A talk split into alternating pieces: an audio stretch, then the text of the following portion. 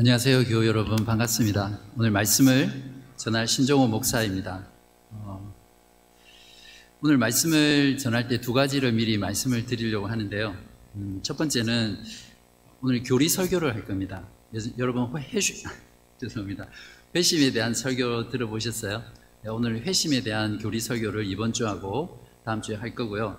그래서 평소보다는 조금 길어질 겁니다. 마음 어, 마음을 이렇게 잘 준비하시고 삼십 분 넘어가더라도 시계 보고 그러지 마시고 네, 한 십 분 정도 더 하시겠구나 생각하고 끝까지 집중해 주시면 좋겠고요.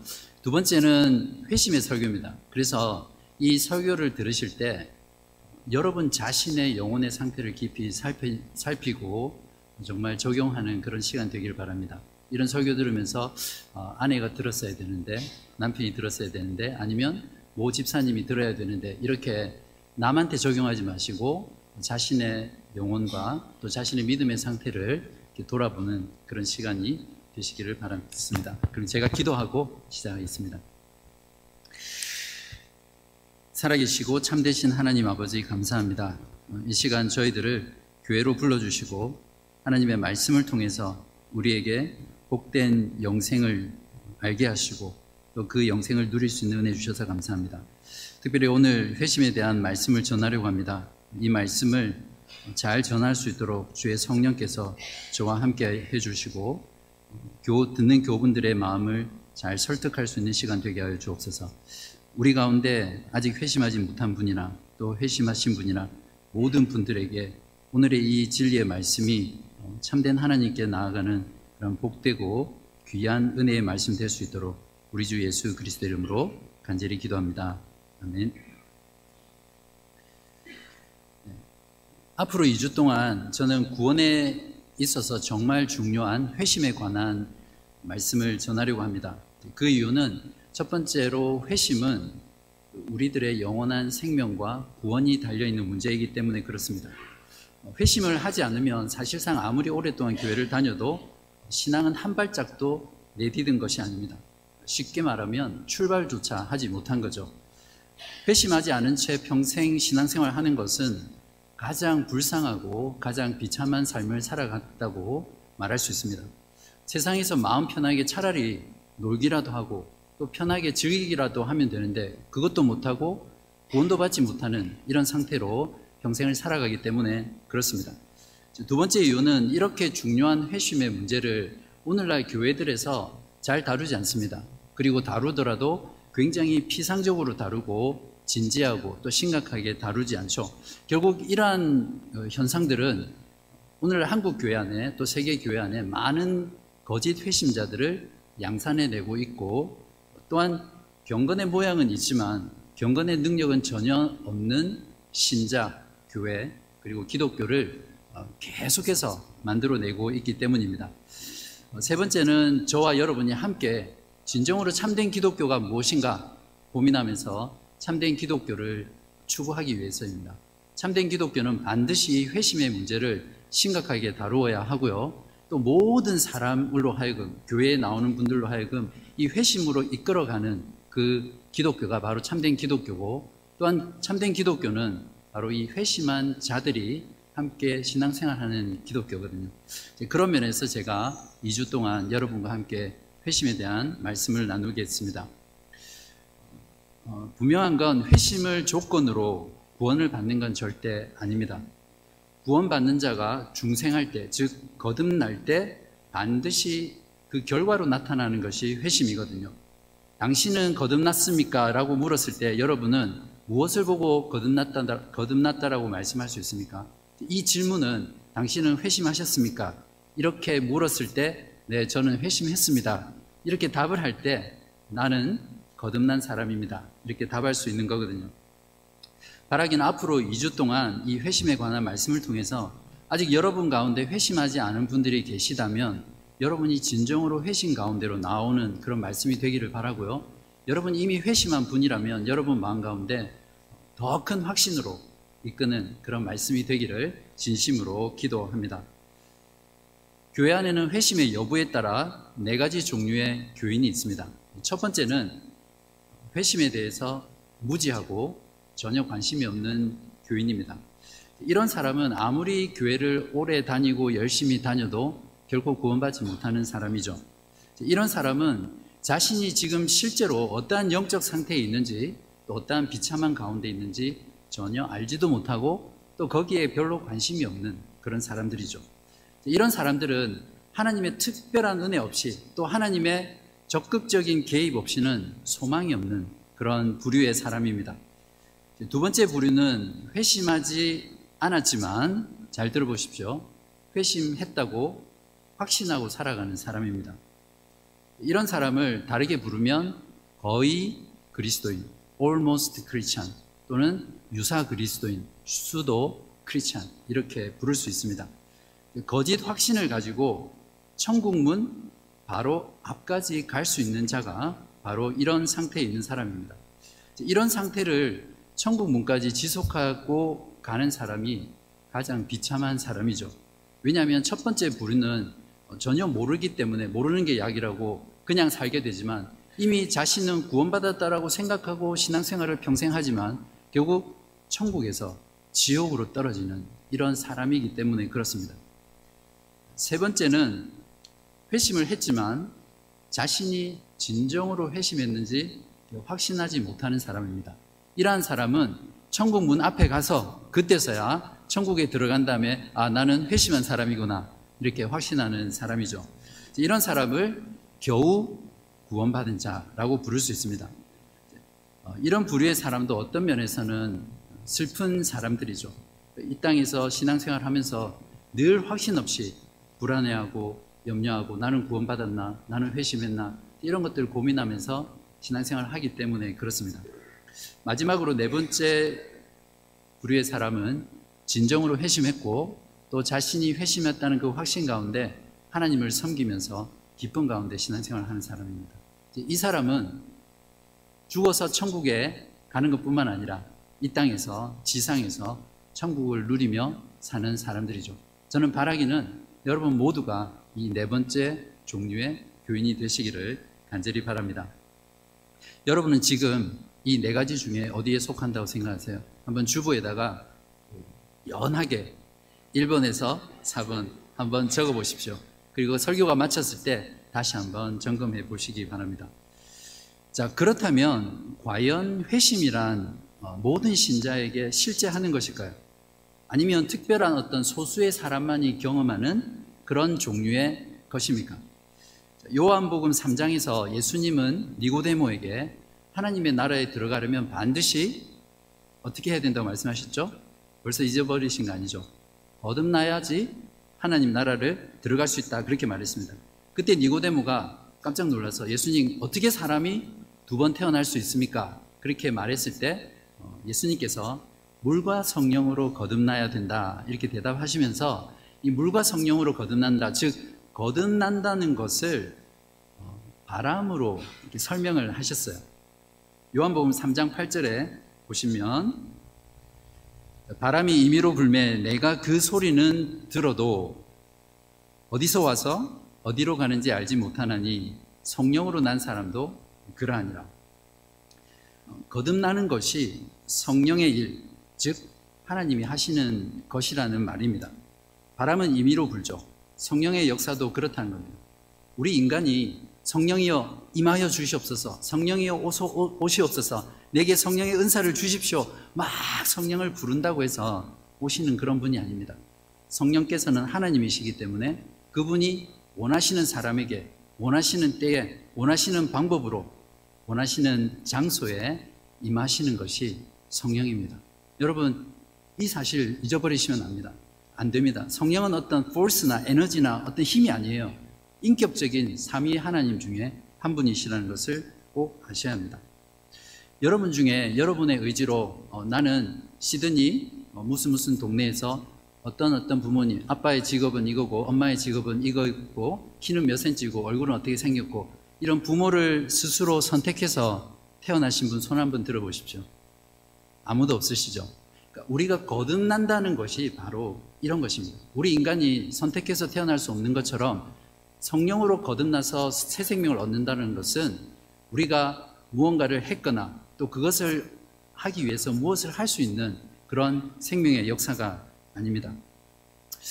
그러면 바람이 분다는 것을 여러분은 어떻게 아세요? 바람 소리를 듣고 알죠. 때로는 이 피부에 바람이 오면 이게 바람이 좋다 이런 걸 느끼기도 하고, 또 나뭇잎이 흔들리는 걸 보면 바람이 분다라는 걸 우리가 알 수 있죠.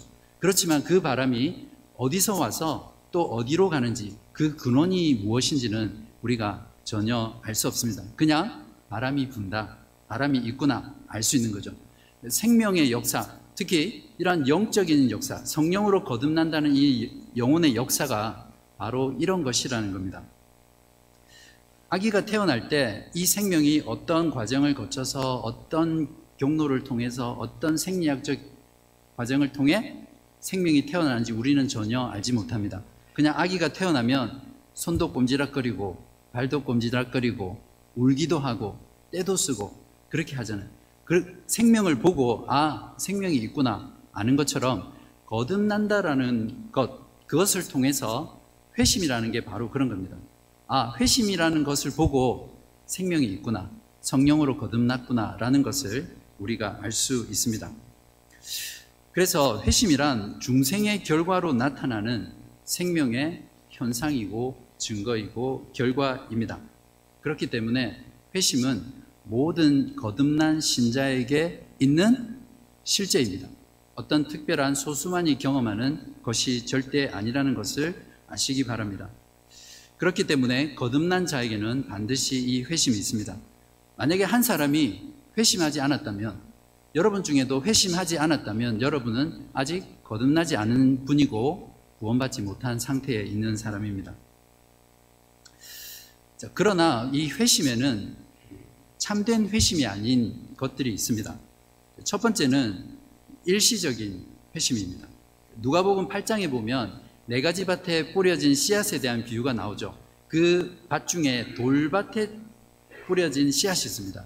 그 돌밭에 뿌려진 씨앗이 어떤 것인지를 예수님께서 설명을 해주시는데 누가복음 팔 장 십삼 절에 그 말씀이 있습니다.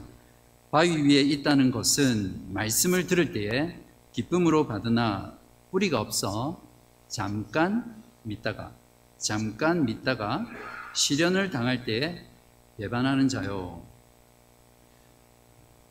말씀으로, 말씀을 들을 때 말씀을 기쁘게 받습니다. 근데 잠깐 믿습니다. 그리고 시련이나 환난이나 말씀으로 인해서 어떤 박해가 오면 버리게 되는 거죠.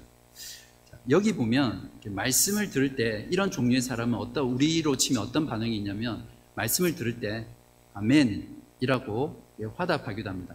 그리고 설교를 들으면서 또 성경 공부를 하면서도 너무 공감이 되고 너무나 기뻐서 고개를 심하게 끄덕끄덕 하기도 합니다. 그리고 그 말씀으로 인해서 막 찬양도 하고 춤도 출 정도로 좋아하기도 합니다. 그러나 문제는 뭐냐면 그 말씀이 심령 깊숙이 뿌리 내려서 어떠한 시련과 환난이 오더라도 흔들리지 않는 그 깊은 뿌리가 없기 때문에 결국에는 외적인 고난이나 또 내적인 시련들이 오면 그 믿음을 저버리는 거죠. 이러한 회심은 참된 회심이 아니라 일시적인 회심입니다. 히브리서 육 장의 경우에도 믿다가 배교하는 일시적인 믿음을 잘 말해주는데요. 히브리서 사 장 육 장 사 절에서 육 절에 보시면 한번 빛을 받고 하늘의 은사를 맛보고 성령에 참여한 바 되고 하나님의 선한 말씀과 내세의 능력을 맛보고도 타락한 자들은 다시 새롭게 하여 회개하게 할 수 없나니 이는 그들이 하나님의 아들을 다시 십자가에 못 박아 드러내놓고 욕되게 함이라. 자, 보십시오. 한번 빛을 받는다는 건 진리를 깨닫는다는 거죠. 하나님이 주신 은사도 체험했습니다. 성령에 참여하기도 하고 선한 말씀과 내세 영적인 능력까지도 맛을 본 자입니다. 진리로 인해서 잠깐 회심했지만 이 회심이 지속되지 못하고 참된 것이 아니었기 때문에 결국 타락해버리고 다시는 회개할 수 없는 그런 상태로 전락한 일시적인 회심입니다.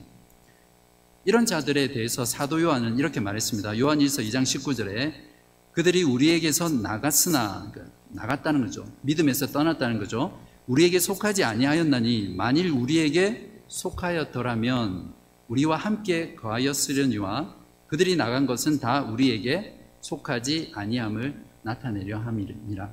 원래부터 하나님의 백성이 아니었다는 그런 말입니다. 일시적인 회심은 구원받지 못하는 회심입니다.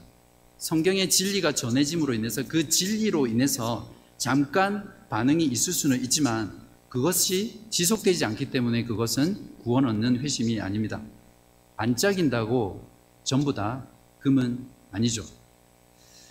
어떻습니까? 여러분은 회심하셨습니까?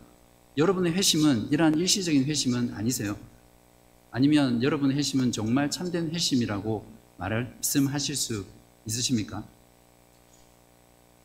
참된 회심이 아닌 것 두 번째는 진리와 상관없는 외적인 회심이 있습니다.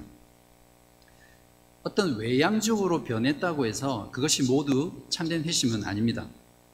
왜냐하면 외향적으로는 회심처럼 보이지만 그것이 그러한 변화가 하나님의 말씀과 하나님의 진리에 의해서 발생한 것이 아닐 경우에는 그것은 거짓 회심이죠. 세상 사람들도 죄책감을 느낍니다. 잘못을 하면 뉘우치죠. 얼마든지 복음과 하나님의 말씀과 하나님과 상관없이 그들은 죄에서 돌이키기도 하고요. 삶에서 개과천선도 합니다. 그런 어떤 삶의 변화를 보고 아, 이 사람은 정말 회심한 사람이야. 그렇게 말할 수 없다는 것입니다. 세 번째 참된 회심이 아닌 것은 유사 회심입니다. 유사품에 주의하세요. 그런 말 있죠. 그러니까 pseudo conversion이라는 말인데요. 거의 회심한 것처럼 보이지만 실제는 참된 회심이 아닌 회심입니다. 이런 자들을 아까도 말씀드렸듯이 almost Christian, pseudo Christian, 거의 그리스도인, 유사 그리스도인 이렇게 부를 수 있습니다. 유사 회심의 두 가지 예를 말씀을 드릴게요. 먼저 마태복음 칠 장 이십칠 절에 보면 주여 주여 우리가 주의 이름으로 선지자 노릇하며 주의 이름으로 귀신을 쫓아내며 주의 이름으로 많은 권능을 행하지 아니하였나이까. 이들은 어떤 자들입니까? 주여 주여 하면서 주님의 이름을 부르고 주를 고백한 자입니다. 신앙 고백이 있는 자들이죠. 또 이들은 선지자처럼 말씀을 가르치는 자의 자리에까지 있었던 자들입니다. 귀신을 쫓아내고요. 주님의 이름으로 기적을 행하기까지 한 사람들입니다. 오늘날 교회 안에도 보면 이런 일들을 하는 사람 많죠.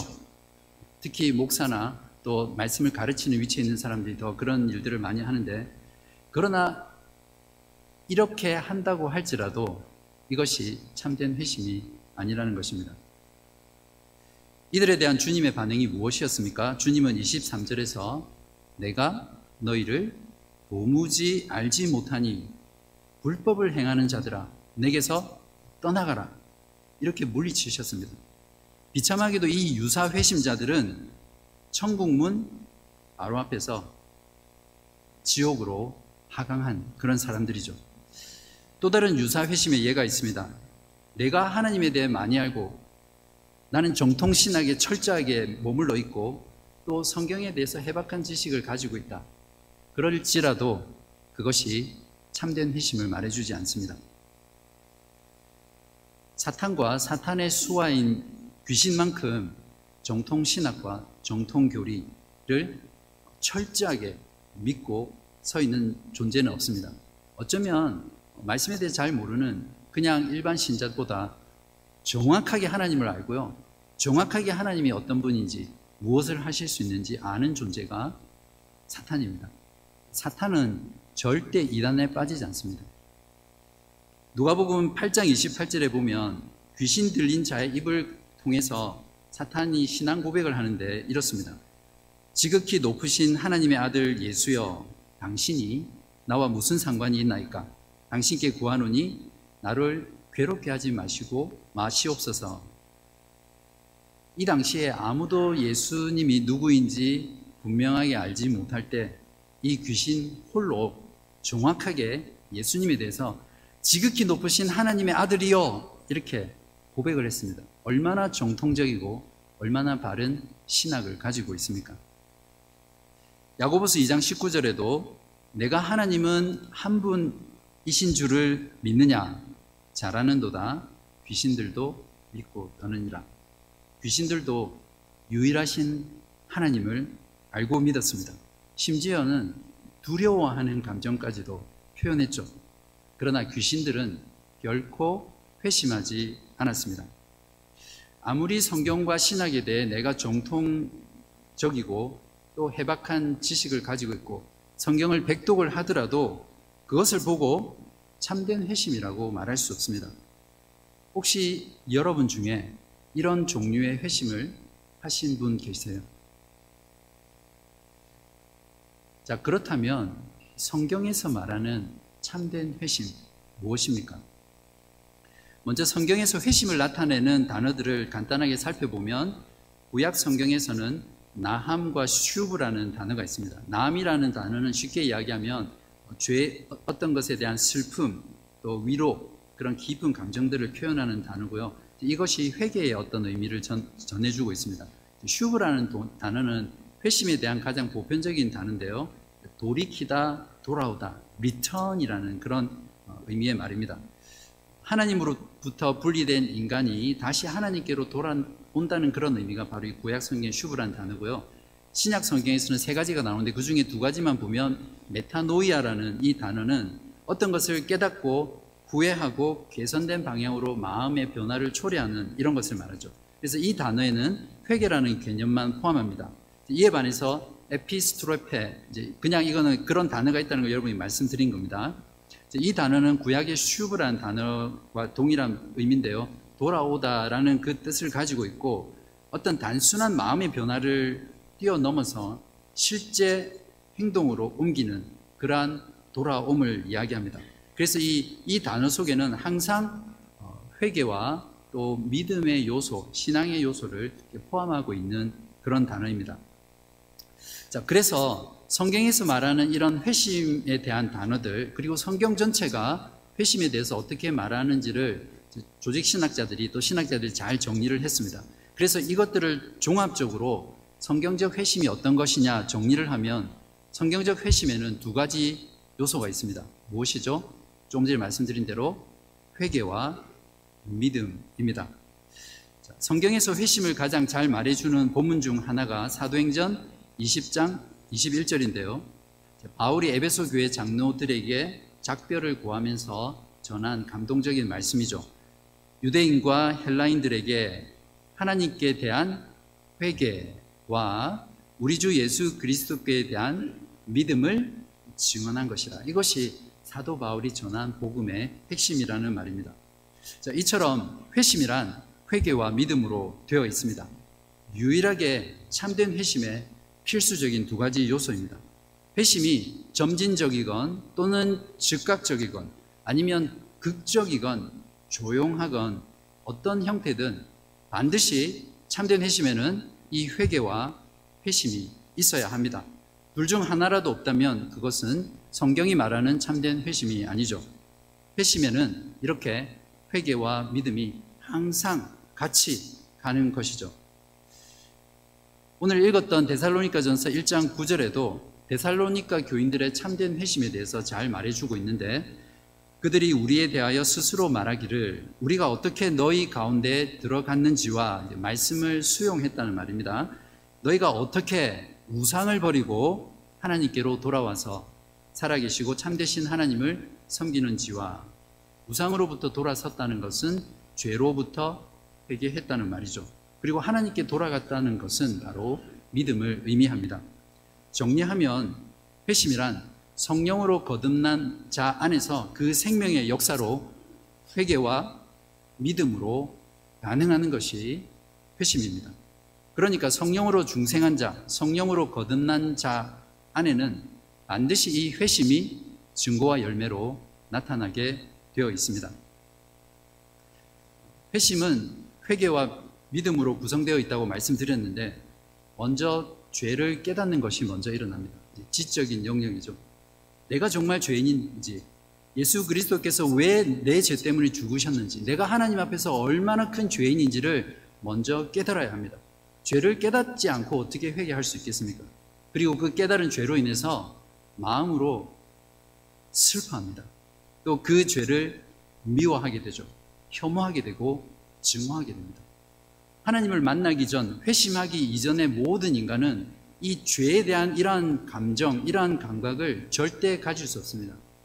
회심한 자만이 이러한 새로운 영적인 감각이 세, 어, 생겨나서 이 죄를 슬퍼하고 아파하고 미워하는 그런 새로운 감각이 생기는 거죠. 만약에 여러분 가운데 죄를 슬퍼하고 하나님 때문에 죄를 아파하고 괴로워한다면 여러분은 분명히 회심한 사람입니다.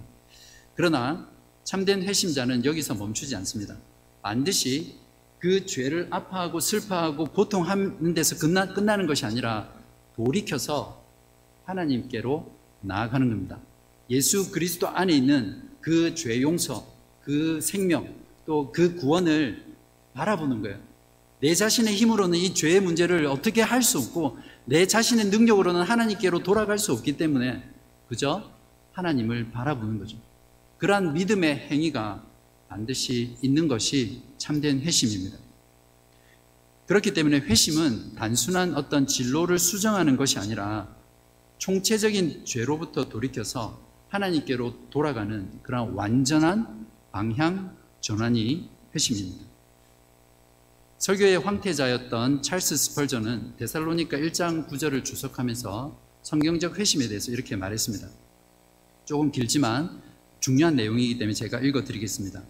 같이 보시면 좋겠습니다. 회심이란 사람이 전적으로 방향을 바꿔 지금까지 사랑에 온 것을 미워하고, 이제 죄죠, 세상적인 것이죠, 우상이죠. 그리고 미워해 온 것을 사랑하는 것입니다. 즉 하나님과 진리와 영원한 것을 사랑하는 것이죠. 회심이란 마음과 의지의 실행 및 행동으로 단호하게 분명하게 하나님께로 돌아서는 것입니다. 어떤 경우 우리는 수동적으로 돌아섭니다. 그러나 다른 경우는 이 데살로니가 교인들처럼 능동적으로 돌아서기도 합니다.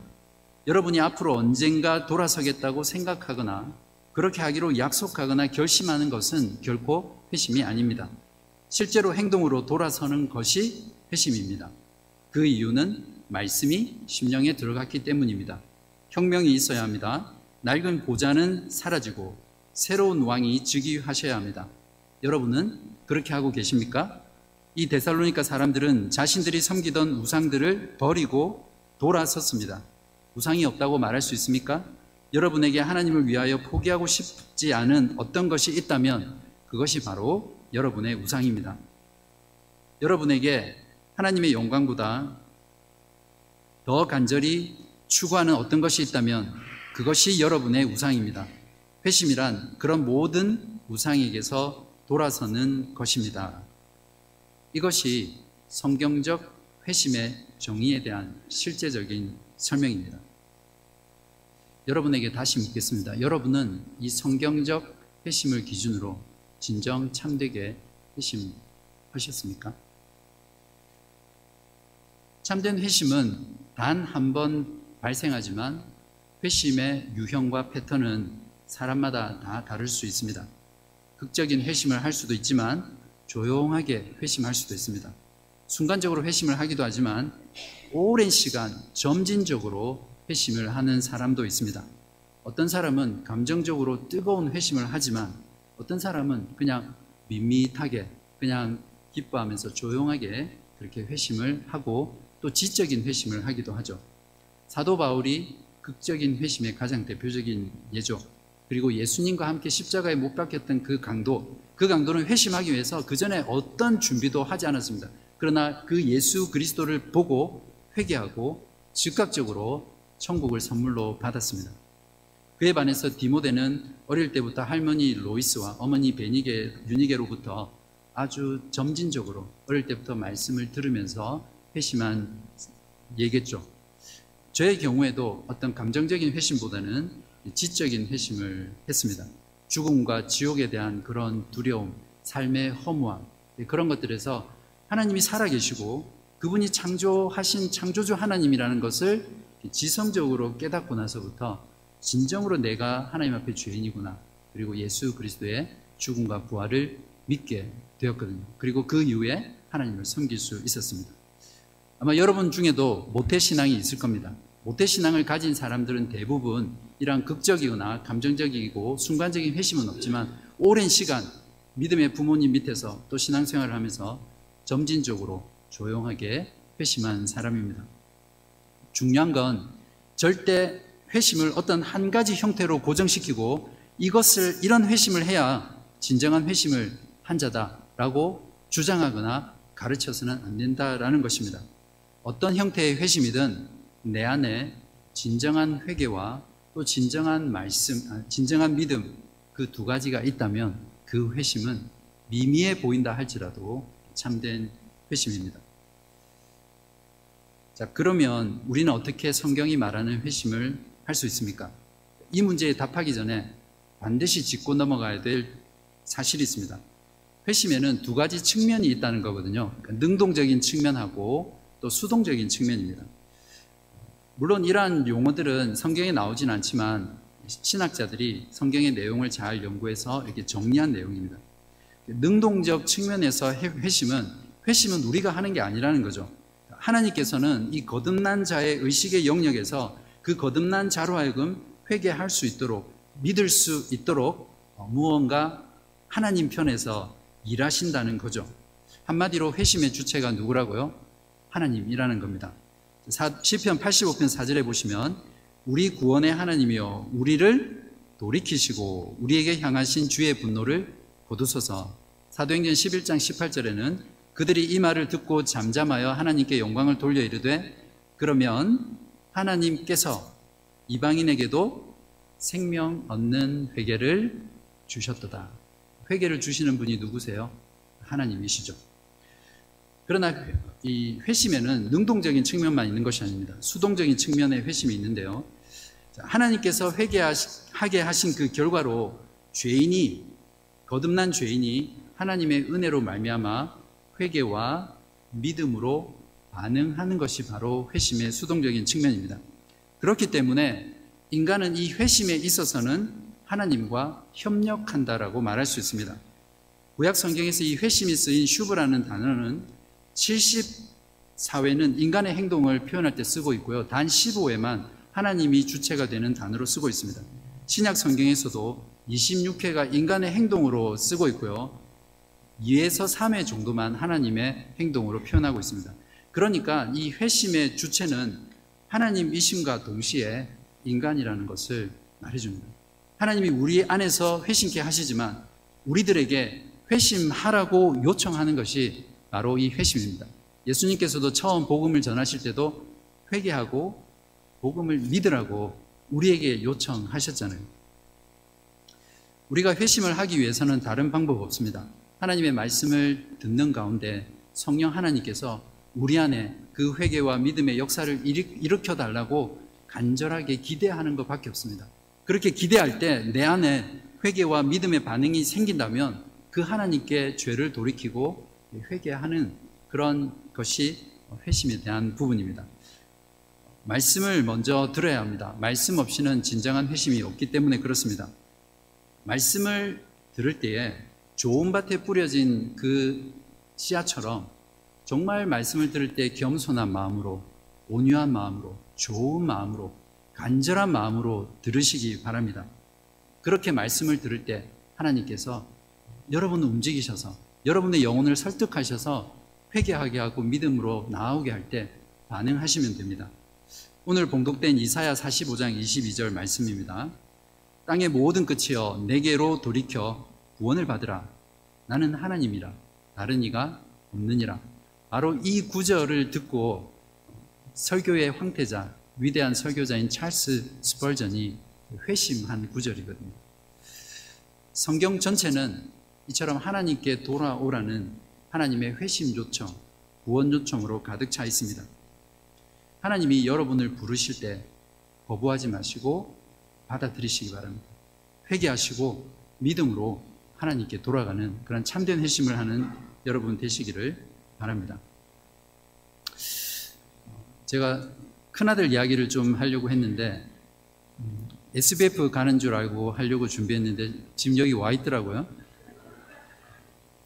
네, 그렇지만 험담하는 건 아니니까 회심이 어떤 건지를 잘 말해주는 내용에서 제가 인용을 하려고 합니다.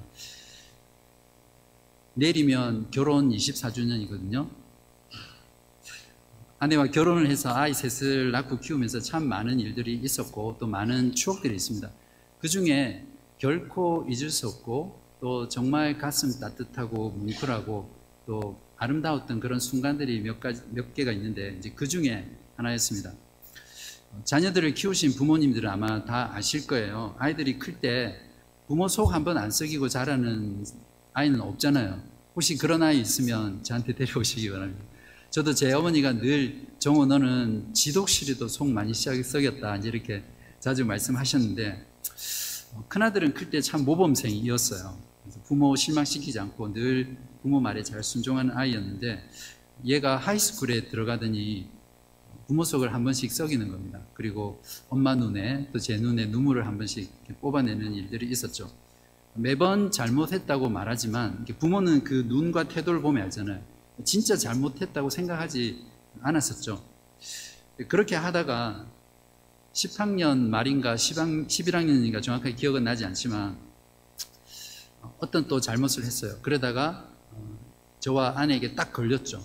그래서 그때는 좀 큰 잘못이었던 것 같아요. 그래서 불러놓고 너가 어떤 잘못을 했는지 또 엄마 아빠가 너의 그런 모습으로 인해서 참 많이 실망했다. 이렇게 타이르고 또 야단도 치고 있는데 갑자기 흐느끼기 시작하더라고요. 흑흑흑 이렇게.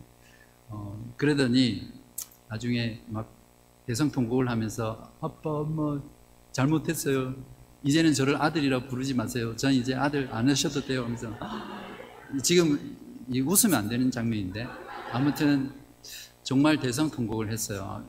그래서 그 장면을 보고 저하고 아내하고 이렇게 세 명이서 이렇게 서로 부둥켜 안고 한참을 그렇게 엉엉 울었었거든요. 그 일이 있고 나서 큰애가 완전 달라졌습니다. 왜 그런 거 있잖아요. 우리 아이가 완전히 달라졌어요. 그런 버전이었는데 이 일이 있기 전에는 그 아들하고 뭔가 항상 관계에 꺼리낌이 있었어요. 뭔가 막힌 것 같고 불편하고 뭔가 좋지 않았어요.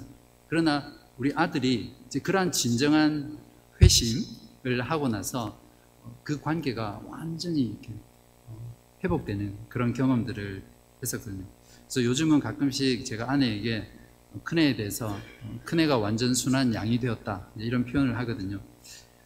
이 큰아들의 이야기가 어떤 하나님께 대한 신앙의 회심의 이야기는 아니지만 우리가 하나님께 대해서 진정으로 회심한다는 것이 실제적으로 어떤 것인지를 잘 보여주는 그런 과정입니다. 여러분은 하나님께 대해서 회심하셨을 때 정말 이런 실제적인 과정이 있으셨어요?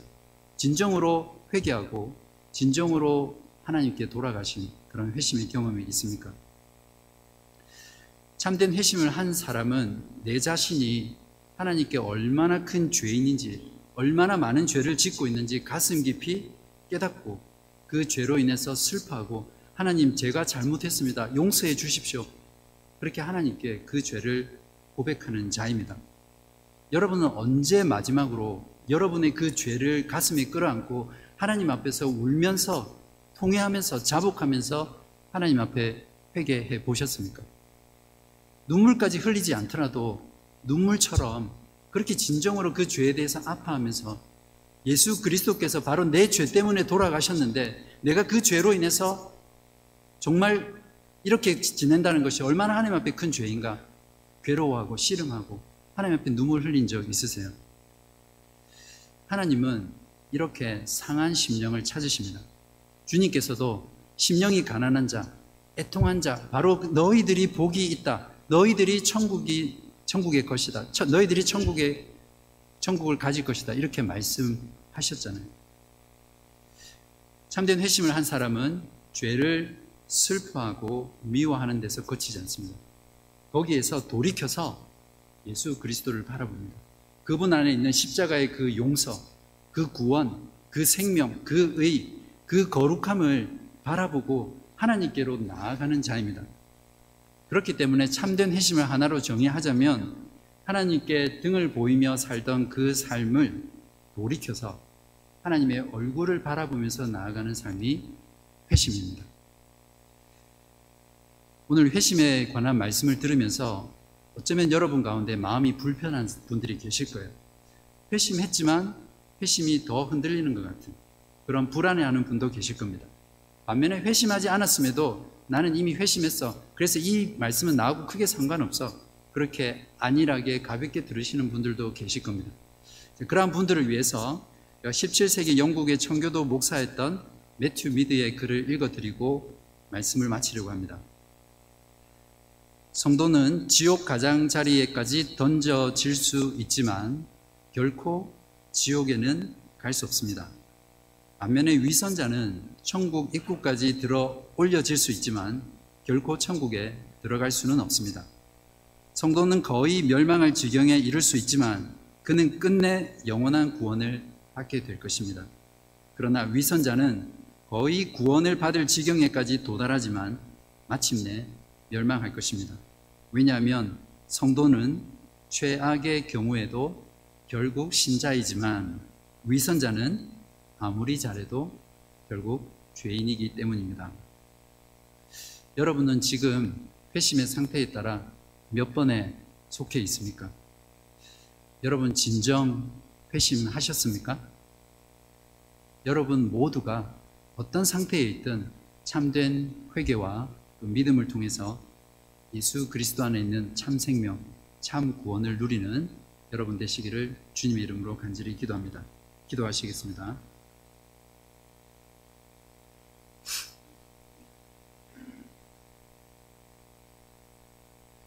인자하시며 자비가 무궁하신 하나님 아버지, 참 감사합니다.